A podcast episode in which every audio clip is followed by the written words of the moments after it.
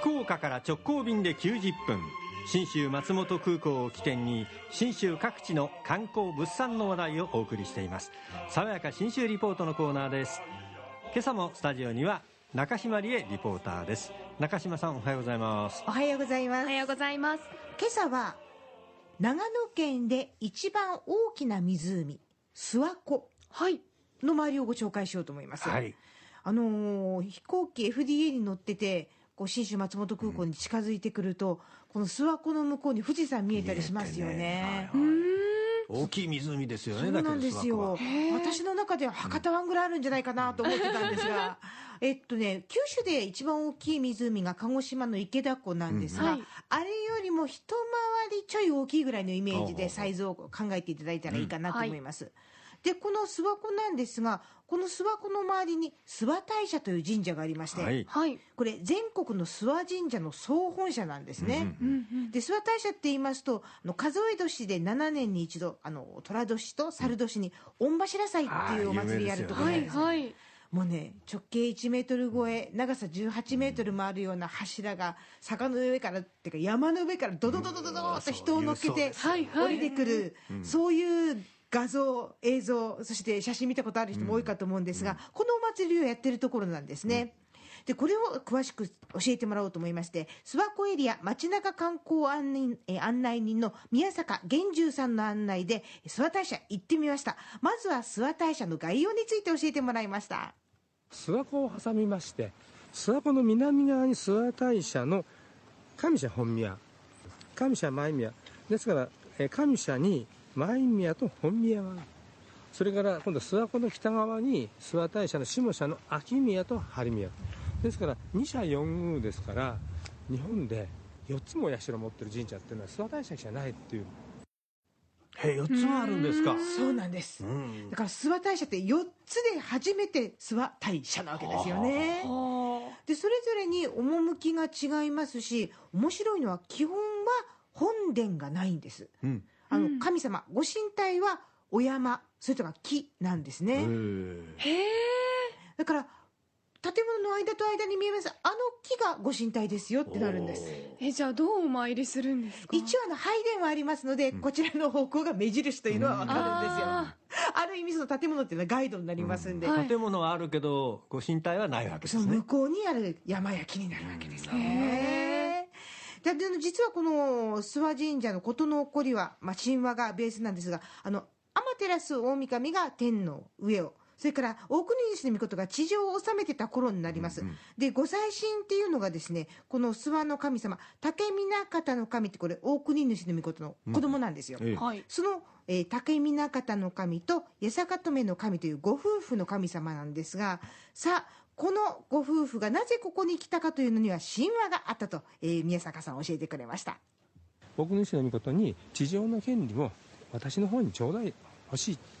いかがですかという形で。でお父さんと長男は OK したんですけどこの次男坊竹南方の神がいや簡単にダメだよ。稲佐の砂浜出雲のね稲佐の砂浜で力比べして勝ったら渡しましょうと。そしてあの、まあ、これが国譲りの神話になりますね。古事記の中のね、はい、で稲佐の砂浜で力比べしましたら竹南方の簡単に負けちゃいまして、はい、で、えー、古事記に言いますとね、えー信濃の国諏訪までえー逃げてきてで二度とここから出ないという約束の中で神として生き残ってでここに鎮座したという形ですね。うへん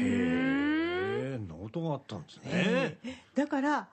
10月ってみんな神様が出雲大社に集まるから神無月っていうでしょ、はい。ね諏訪は竹南方の神帰れないというか戻れないので出られないから神有月なんですよっておっしゃるんです。なるほど。へ面白いですよね、ワクワクしてきちゃうんですけど諏訪神社って結構あの全国各地にありまして諏訪神社としてだけでいくと6000ぐらいあるのかな？おーすでね。拙者とか抹茶まで入れると2万ぐらいになるっておっしゃってたんですよ。へだからうちの近所にもあるっていう感じなんでしょうが九州人で考えると、長崎の諏訪神社が一番馴染みがあるかな。奥んちやってるところです、はいはい。そうなんですよ。でこの長崎にあんな大きな諏訪神社があることについてえ茅野市教育委員会文化財課古文書担当の柳川英二さんがこんな話を聞かせてくれました。あの神社はあの江戸時代に長崎にまあ誕生された神社なんですがなぜかというとですね諏訪の神様というのはあの風とか雨をえー治める神様でもあるんですね。で中世においてはあの諏訪の神様が現れる時は竜の形をして現れるというふうに書かれておりまして竜というのは風や雨を操る、まあ、一応想像想像上の動物なんですが、えーまあ、つまり諏訪神社を勘定しておけば港とか海が荒れないと。いうことがあってそれでどうも、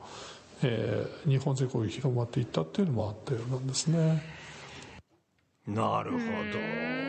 あ分からなかった。どでジャオドリなんかもそれですかな竜でだからあねの元々の竜の伝説があるところへ持ってきて、その中国からのこの貿易とかも入ってる、でいろんなものが混ざってどんどん竜の形が集約されていったんじゃないかなと今私想像してるんですけど。だから遠いようで近いいろんな話がたくさんある、本当に面白みがいっぱいなんで、あ今日今週1回じゃもう終わりませんので、諏訪大社しばらく一緒に紐解いていこうと思います、じゃあパート2パート3があるん。いきますよですかいきますよ、しかも来月安藤さんと一緒にこの諏訪大社を含めた諏訪湖エリアに旅に出ようと思います。なんで私は置いていかれるんですか？